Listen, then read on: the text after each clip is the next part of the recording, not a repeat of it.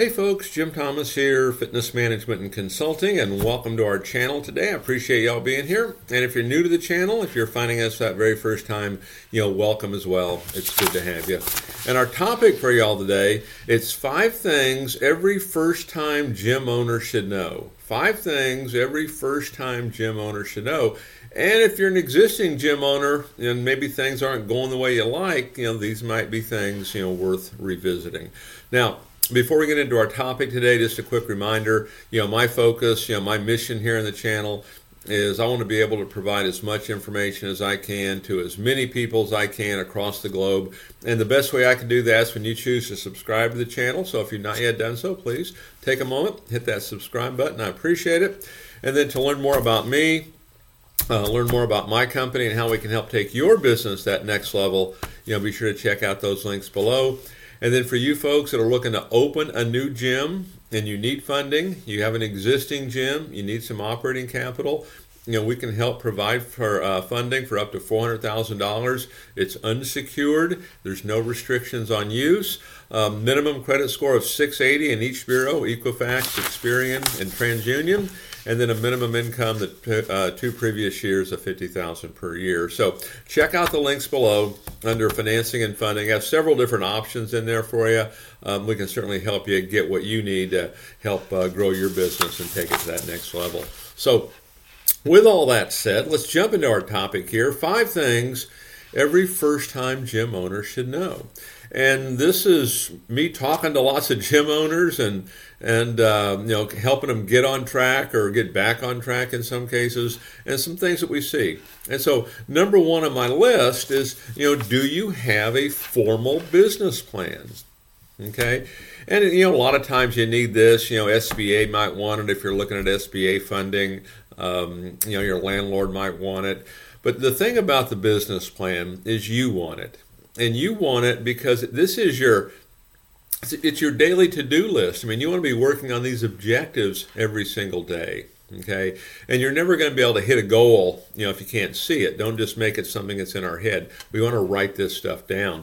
So you want to have a formal business plan. Now, the way that we choose to approach this, okay, is you know with our clients that are first getting started is we do this in a collaborative manner on the business plan a it helps keep costs down but also what it does is what we're attempting to do here is we want to be able to provide a high level of education on this business so when you have your business plan yeah here's what you're going to do here's how you're going to do it but also here's why you're going to do it and then here's potential uh, risks here's roadblocks and setbacks, and here's how we're going to choose to mitigate that. So if you've not done that, take the time to do it. If you're in business right now and haven't done it, take the time to do it. I mean, you might even consider if you're a you might be a salesperson. You know, write your own business plan. Your business for yourself, in a manner of speaking. Write your own plan of, of how you want this to work.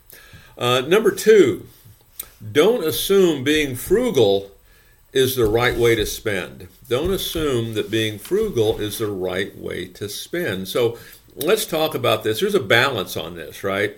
And so we want to be smart with our money, but we don't want to choke anything off. And so when I say be smart, yeah, we want to lease our equipment. There's no reason to write a check for, you know, the full amount. You know, lease it because you're always going to be bringing in new stuff anyway. So lease your equipment, keep your money. Um, all your tenant improvement dollars, TI, you know, your finish out of your building, that's all negotiable. Don't just offer to, to do it.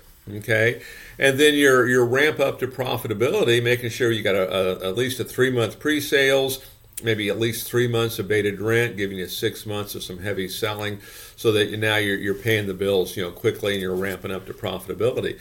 We want to do all these things. We want to think smart, but just being frugal. We want to be really careful here because what you're looking to do is you want to advance and to expand into the marketplace you're not ever going to have growth. You're not going to cut your way into growth. You're not going to frugal your way into growth.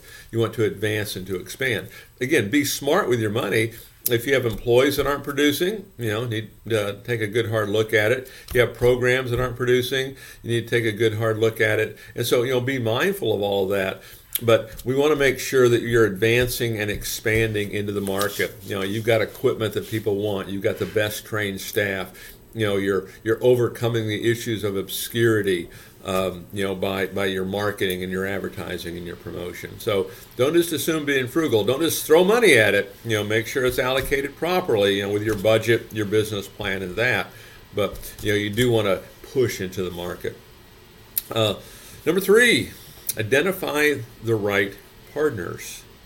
Identify the right partners. Now this could be business partners could be folks like myself, could be consultants, it could be attorneys, it could be accountants. Okay, those are all part of it.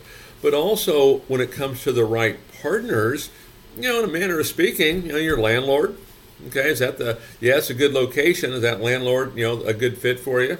Okay, uh, it could be who's your billing company, who's going to handle your software, who's going to handle your marketing. Okay, even when it comes to staffing, okay, who are you going to bring on board? Because in a manner of speaking, all these folks are going to be partners. Don't get blinded, you know, by certain things. Oh, I can get a good deal, I can get a good price, or things of that nature. You know, make sure that it's a good fit for you. Because at the end of the day, you want that chemistry between the two. You want, well, I call it that trusted partner, you know, kind of relationship. Uh, number four, get to know your customers. Get to know your customers. You know, we're talking about five things every uh, first time gym owner should know. And even if you're an existing owner, get to know your customers. You know, shop the marketplace. You know, what's being provided, what's not. What can you do a better job of? What do your customers want they're not currently getting in the marketplace?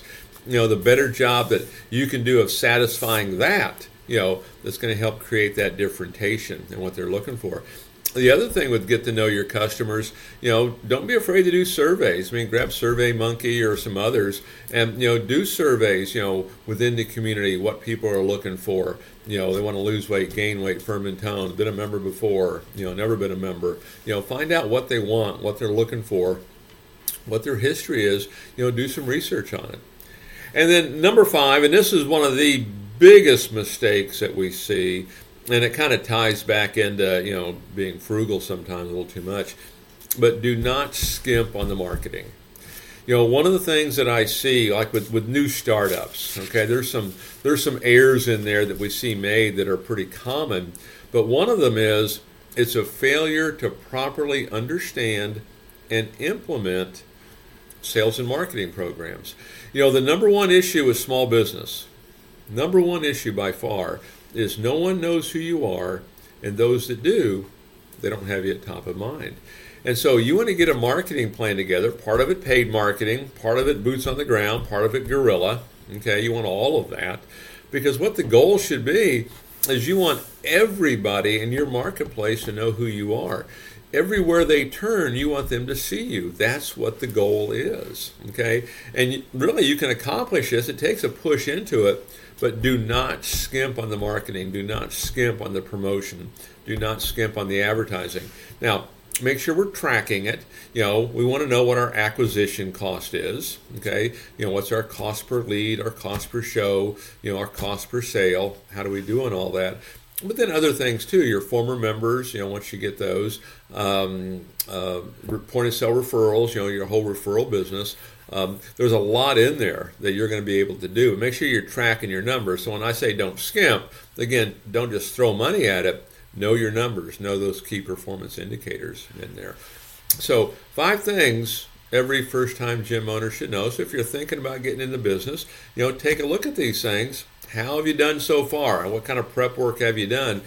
How do you check out on each of these? And if you're already in business, you know, how'd you score? You score pretty well, maybe not as well as you like. You'll go back and take a look at some of it. So, folks, again, my name is Jim Thomas. Uh, my company is Fitness Management and Consulting. Appreciate you being here today.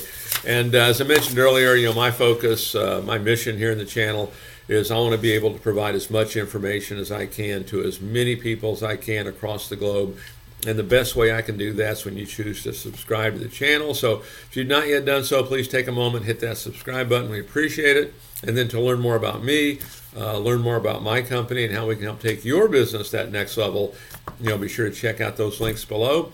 And for you folks that are opening a new facility, if you're that first time gym owner, if you're opening a new facility, you need funding, you need financing, you have an existing facility, you need some operating capital, you know, we can help with funding for up to $400,000. It's unsecured, there's no restrictions on use.